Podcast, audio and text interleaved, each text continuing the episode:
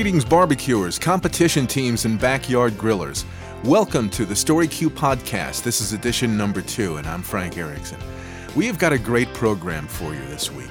In just a minute, we'll be talking with Chris Girvan-Brown, who runs a barbecue school in Australia. And I think you'll find his cooking methods and his love of grilling and barbecue to be quite interesting, so be sure to stay tuned for that.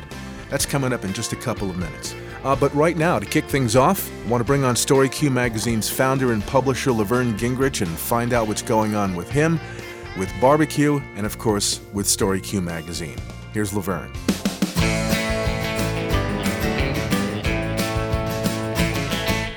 Laverne, welcome to week number two of the Story Q podcast. Thank you. It's good to be with you. Uh, likewise, my friend. How has the response been to the first uh, podcast that we released last week?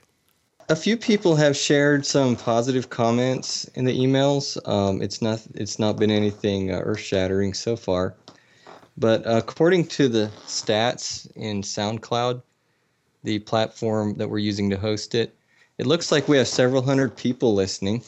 Wow, which is pretty special to me. Mm-hmm. Uh, I think if we you know keep doing our part, it'll be a success. Yeah. I agree. I think that's a good I, start for podcast number one. Have several hundred people listening for sure. But that's I due also to, believe. I'm sorry. That's due to the Story Q and and the work that you've done there and built up that audience. So. Right. I also, you know, I also think the podcast is going to be a great platform even for connecting with other publishers and backyarders that would be interested in contributing to StoryQ magazine. So I think there's going to be some mutual benefits both ways. Yeah. Well, speaking of the magazine, what particular articles in the last issue of Story Q that was published last Friday, which I thought was excellent, which one of those stand out to you or you think a barbecue enthusiast would really enjoy? Well, we have a, a nice variety of articles and recipes in this latest issue. I got a new Weber Master Touch kettle grill a couple months ago, mm-hmm. and I'm having a lot of fun cooking on that. Um, I wrote an article uh, about the grill and some shared some of the stories of things I've been cooking on it. Uh, that article is probably one of my favorites from this issue, uh, partly just because I, I actually got to partic- participate in real life and, and, eat some of what came off the grill. Yeah, absolutely. But uh, if you're new to if you know if you're listening to the podcast here and you're you're new to grilling, I really encourage you to check it out. Uh, my goal was to inspire you with how versatile and yet simple that this grill is. Uh, another one that um, I really liked was Chris from Australia wrote another. He wrote about a very intriguing technique that you can use to boost the flavor and also the uh, the appearance of your barbecue. Uh, I'd never heard anything like it before, but it's actually a very simple concept he showed us how to extract the gelatin from your uh, your leftover barbecue, hmm. and you can turn that into a flavored glaze. Uh, it's kind of a glaze-like sauce that you brush onto the finished product. Like, uh, for example, sliced brisket, or could even work with pulled pork and a lot of different things. So all that stuff that's on the bottom of the bag, be it ribs or pulled pork or brisket, that's kind of golden, gelatinous, looks like Elmer's glue or something like that that you scrape off down the sink or into the trash. You can make a glaze out of that. Well, he he took it a step further, and he he took a um, I think it was a beef roast that he used in this example, and he cooked it down or boiled it down, and then that way you'd get you know a lot more. And then he added yeah. other flavors. I don't really want to get into it too deep here. If you're listening to the podcast here, just go check out the article. It's it'd be really worth your time and that is at storyq.com. If you're not a subscriber, we urge you to subscribe. And this way you can get the StoryQ magazine with all the articles and the really outstanding photography. That's part of that. You'll get that delivered to your mailbox each and every month. And of course, uh, you've got the podcast coming your way each and every week. So jump all over that if you can. Yeah, and there was a lot of other good stuff in the issue too. I, I, uh, in a way, I hesitate pointing out just a couple articles, but you know something different might stand out to somebody else. I and it I think it's it's all good, or otherwise I wouldn't have included it. You know. uh huh. Obviously. Okay. Well, appreciate that. Um, thanks for uh, for coming on this week. We're going to uh, transition into our interview, and uh, we'll talk to you next week. Very well. Thanks a lot, Frank.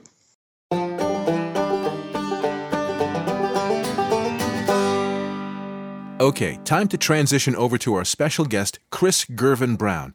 Now, Chris, as you'd suspect any Aussie to be, is a pretty down to earth guy who loves barbecue as much as any American I've ever talked to.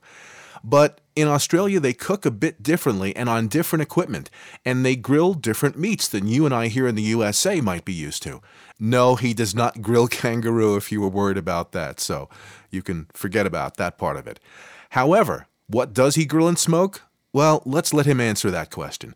Here's the Story Q podcast interview with Chris Girvan-Brown of Perth, Australia.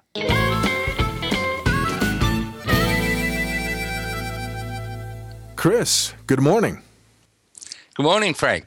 It is morning in Australia. Uh, it's Thursday morning in Australia, and it's Wednesday afternoon here in Boulder, Colorado. Uh, yes, early in the morning, my time, and uh, you're just about to go to sleep yesterday.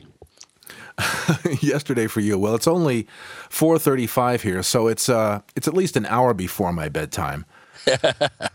but um, it's it's really neat to hook up, and uh, boy, with our Skype connection here, where uh, you sound like you're just uh, over the fence. Yeah, Skype works surprisingly well, doesn't it? Yeah, most of the time it does.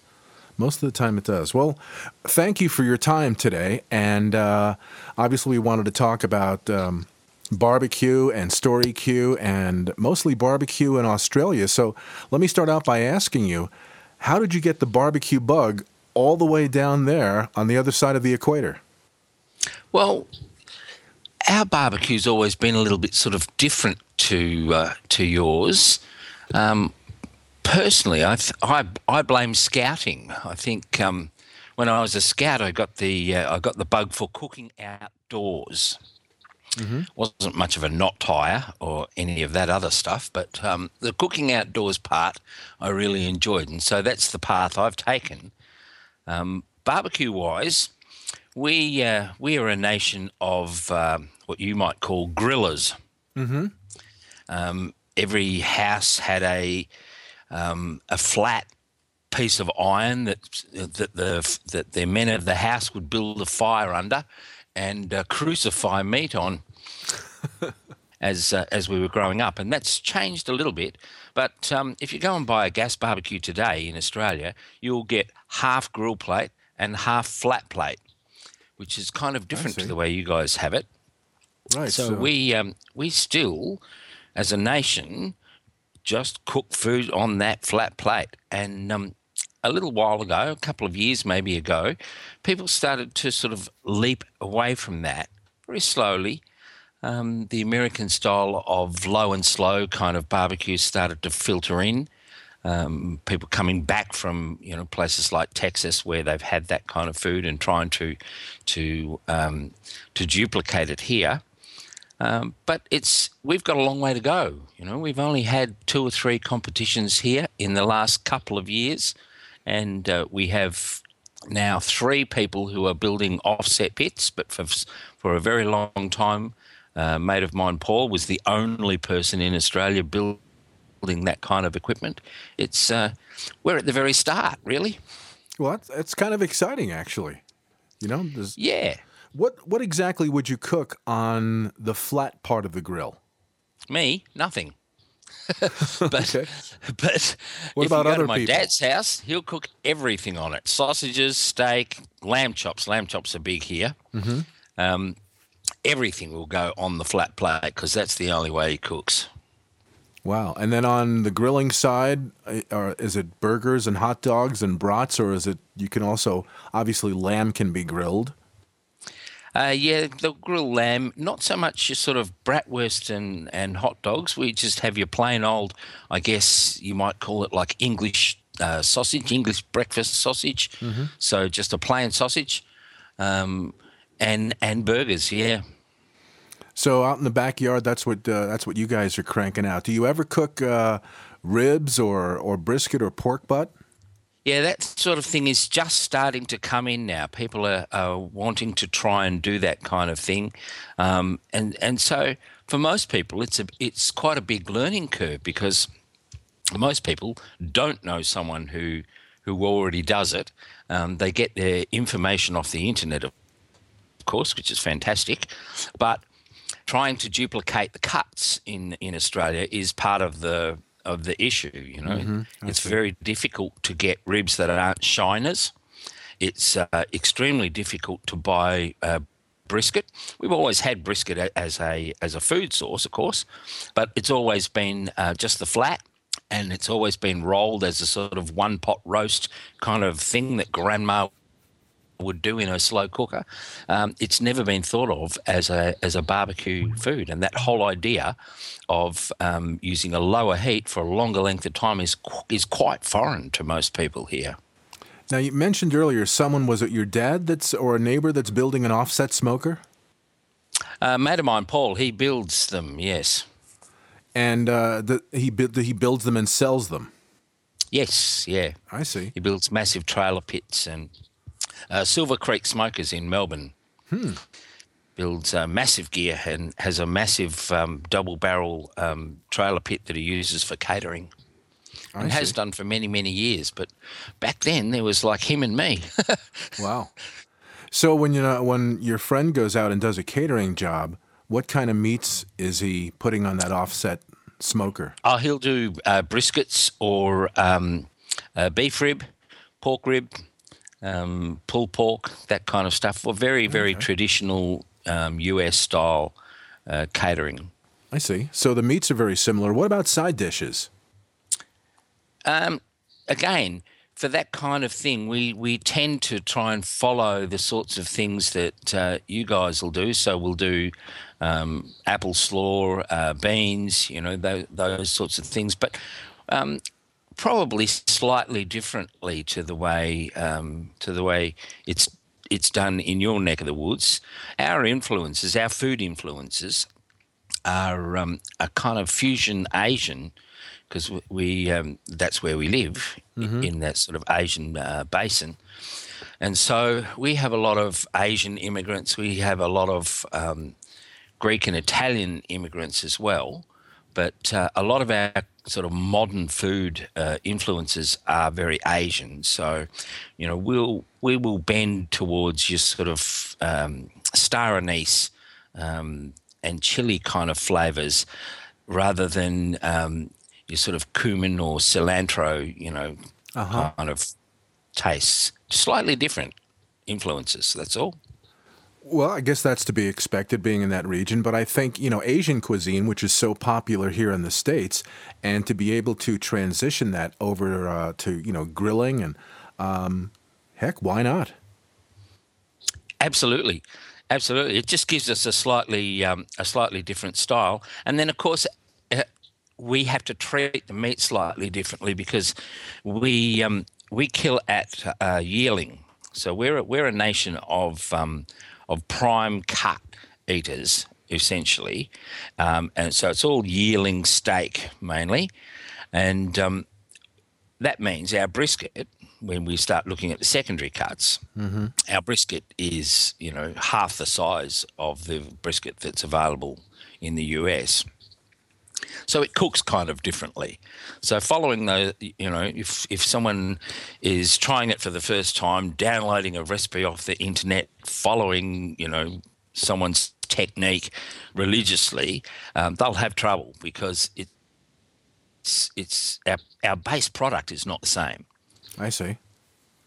What about seafood? I mean, I always hear of, you know, if you go to Australia, the first thing they're going to do is throw some shrimp on the barbie. Yes.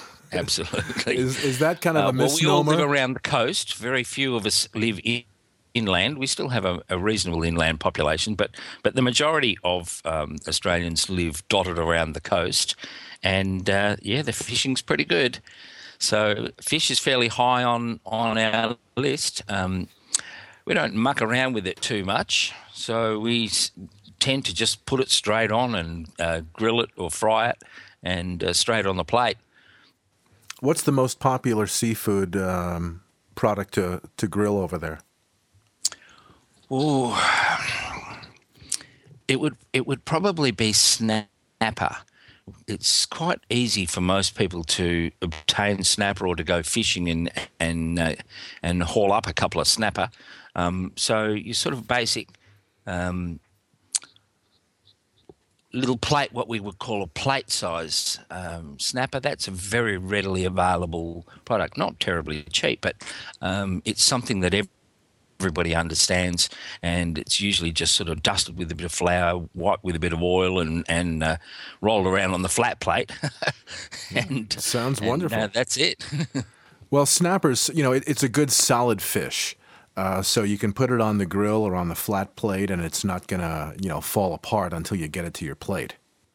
Yes, dead right. So and um, barramundi is also very popular. Um, we get massive barramundi up uh, up north. Um, huge, absolutely huge fish, and uh, and that's also a very nice fish, very solid fish to um, to grill. It doesn't fall apart either. What about shark?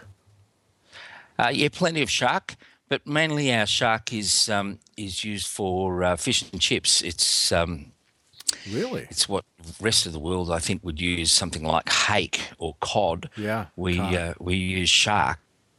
Well, I'm gonna have to try that. Fact, yeah, it's well, it's, a lot of the shark is um, is quite sweet in its uh, in its initial um, impact on the palate. Very sweet kind of a, a fish, very white. Um, flaky uh, flesh. So it comes up really well deep fried. I have done it on a spit actually, hmm. way back in my uh, in my youth. A, a, small shark. We loaded him up onto a um, onto a spit and just cooked him over coals. That was quite an interesting exercise, but it went really well. Well, uh, you know, shark is uh, is served here in American restaurants, obviously, and uh, it's it's really good. Uh, sometimes, you know, it's it's prevalent. Uh, sometimes it's not. You know, everybody kind of a lot of foods here, you know, fall in style and out. So for a while, everybody was going to places to eat grilled shark, and then it was grilled swordfish, and then mahi mahi was really big, and um, I don't know what the uh, what the hot seafood dishes right now, but because uh, I'm basically just consumed with barbecue, so if it doesn't have four legs, I'm usually not. I'm usually not interested in it. But uh, you know, I, I enjoy seafood quite a bit, and uh, you know, here here because it's easy and it's uh, and it's plentiful, um, I grill a lot of salmon. Ah, so. yeah. Well, the farm salmon. There's always always plenty of farm salmon around. Um, we we get um, um, ocean salmon um, farmed in Tasmania. That's a very very mm. readily available product. Any supermarket, anywhere you can get uh, fillets of salmon, no problem at all. So, how did you discover Story Q? Um, good question. I think I was just probably surfing the net one day, um, and it looked to be the only barbecue uh, magazine around. Yeah. Um, I have I subscribe to a number of food magazines from all over the all over the planet, but um, trying to find something barbecue related was almost impossible. So Story Q came up. Um, I um, subscribed and uh, liked what I read, and then uh, I thought I'd send um, an email to Laverne and say, "Hey, it's me from down here. What do you think? Maybe we could have a column on on what Australians do." Mm-hmm and uh, he agreed, and so here we are. We uh, I write a monthly column, and and I love it. I love it. It just makes me think outside of the square all the time, and um, kind of uh, putting on show the sort of unusual stuff that um, that we might get into down here. I try to sort of steer away from the uh, low and slow. There's plenty of you guys already doing it better than us, probably. So, I, I think one of the neat things about Story Q is that it's not just about low and slow. It's about it's about smoking. It's about grilling. Um, whatever whatever floats your boat, so to speak. I hate to use that uh, that term, but it's the one that popped out of my mouth, so I'll go with it. Yeah. Um, you know, and most of the people that that are that are subscribing to StoryQ and listening to our podcast are people like you and I that aren't necessarily professional people, aren't in the business, maybe not uh, trained chefs, and we're just uh, you know firing up the coals and throwing on whatever happens to be available. Sometimes it's a steak, sometimes it's salmon, sometimes it's burgers and brats, and. Uh, if we've gotten the barbecue bug, uh, the low and slow bug, like I certainly have, you go out and you buy a smoker and I try to uh, cook as often as I can on that. Um, my wife is not a big fan of smoke, so I usually have to. Uh, I usually I think that's to, a girl thing. Yeah, I don't know what the why that is, but so so I've got to fire up the smoker during the day while she's at work. I work at home, and this way I can uh, have everything fired up, cooked. It's done, and it's ready when she comes home, and she doesn't uh, have to endure endure it the the horror yes. of the aroma of smoke, which I happen to think is absolutely heavenly. But that's that's just us. But in Australia, what what's this? What is the season like right now? Are you transitioning from from summer into fall, or you know, depending on where you live? It's uh, well, I live in Perth, uh, which is on the west coast. Uh, Perth is the most isolated capital city in the world, apparently. Hmm. So a long way from the other side of the country where most people live. Um, but here we are transitioning into winter. So we've had our barbecue season, so to speak, and um, we're starting to get into the cooler weather. It'll it'll get down to sort of 8, 16, 17, maybe uh, maybe 18 Celsius um, mm-hmm. for a couple of months and then it'll come back up, back up again. So that doesn't stop me from barbecuing. And of course, here in barbecue school, we barbecue all the time. So um, we've got the facility to do that. It doesn't matter whether it's raining outside; we we can still keep going. Um, but for most people, this time of year, they will start to um, wind down you might pull your barbecue out every long weekend, but uh, most people have packed it away this time of year. It'll be another couple of months before they're starting to uh, come back up and think about it again.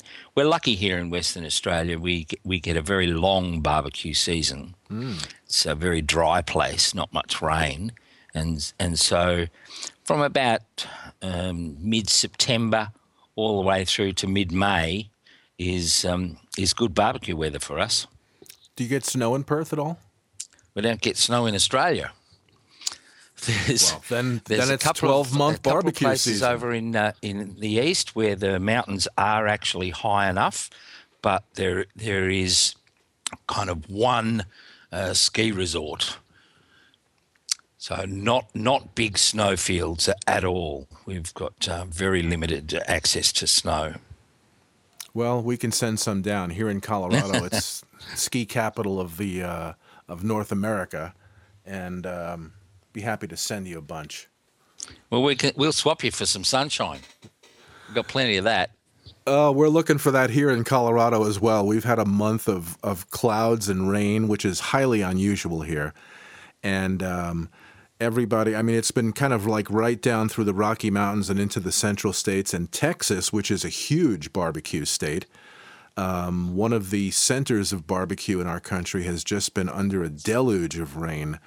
Floods, um, yeah, I saw oh, that yeah, on the news. Massive floods, and um, crazy. So you know, but some that's how the weather sometimes goes here. It's it's cold and rainy, and then all of a sudden, it's sunny and 95, and it stays like that, and then you start going, "Wow, I wish it would rain." but you know, yeah, not we've had grilling. a very dry summer, so we're we're looking forward to the rain.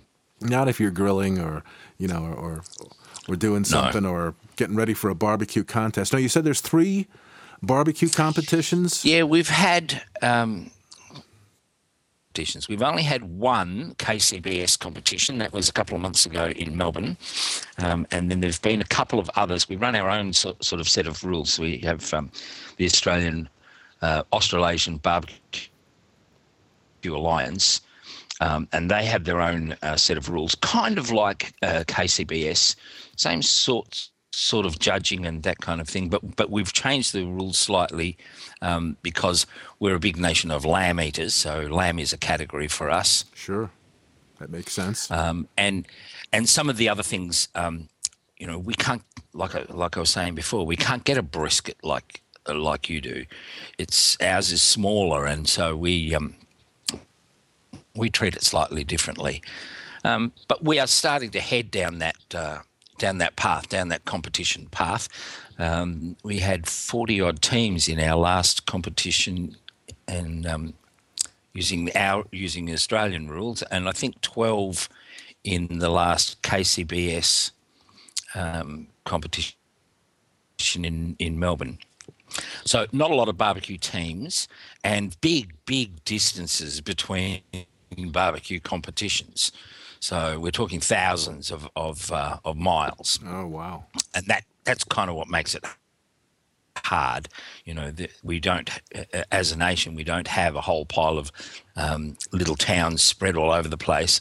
Um, where you can hold competitions or who are keen enough to hold competitions. Uh, some of that will change, but there are still big distances between in capital cities, and uh, and so that makes it kind of uh, a little bit different. Well, I guess we would expect differences with uh, w- with distances being as great as they are, and uh, that's what makes the world so interesting. Is that when you travel a great distance, um, you know, especially to Australia, everything's different, and that's the way it's supposed to be. Yes, yeah. I I kind of like the differences actually. Yeah, I, like, I do too. Uh, I particularly like the internet for this because you can look you can look at the culture of another country and look at its food styles and learn heaps, you know, from from from afar. Yeah, yeah, definitely.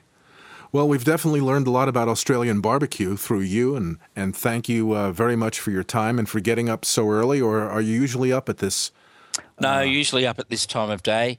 That's uh, another um, advantage or disadvantage of living on the west side of the country at this time of day. We're two hours uh, different to the people on the other side of the country, so they've been up for two hours longer, and my phone is normally starting to ring with people with barbecue questions, and so yeah, six a.m. is a is a kind of normal start time for me.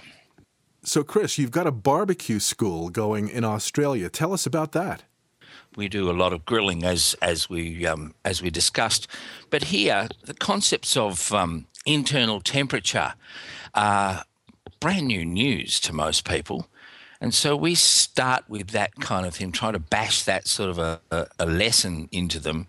Um, over the full day, we do 26 dishes in in a day. Wow. Um, it's yeah, it's a massive day, huge day, a whole pile of fun do a lot of jokes, drink a lot of beer, and uh, and have a great time.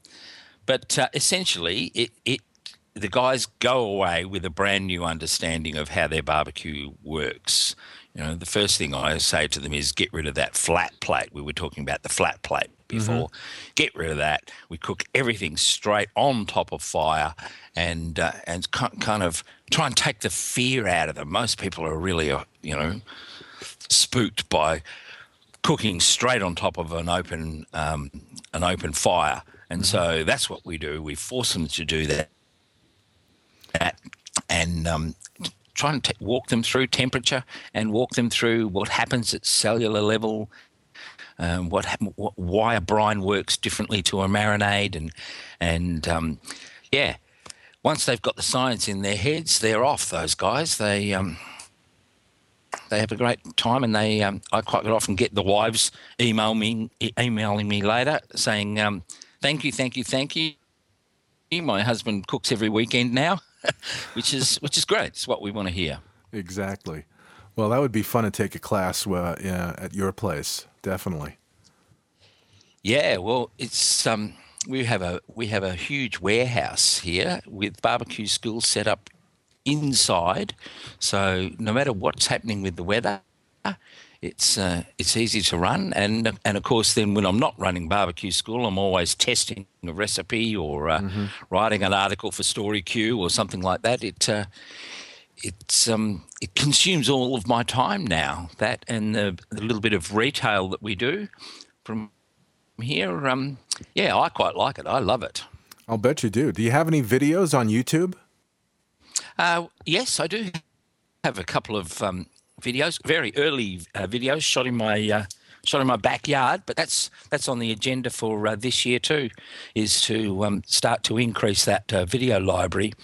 Um, I find it's a good way to get to people. It's a good way to um, to educate people and show them something a little bit uh, a little bit different. If they wanted to go to YouTube and find you, what would they enter in the search field? Just Urban Griller, all one word. Urban Griller. Yep. U R B A N G R L L E R. Urban Griller. Uh, G R I L L E R. Well, I wasn't very good in spelling in school, so sorry about that. Nor was I. We'll get it out. we'll, we'll, we'll make sure that we spell it correctly when we post it in StoryQ. Thank you.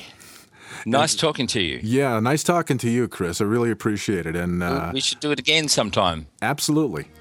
You can count on it. Hey, that's our podcast for this week. We appreciate you listening in. And if you like the StoryQ podcast, would you please take a moment to rate our program on iTunes?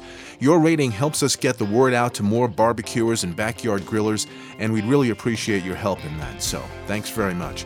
Also, if you're not yet a subscriber to StoryQ Magazine but would like to be, just go to storyq.com, that's S T O R Y Q U E.com, and subscribe. And feel free to email us with any ideas and suggestions you have for future podcasts. So that's going to do it for this week. I'm Frank Erickson. Until next time, stay blessed, stay busy, and stay safe.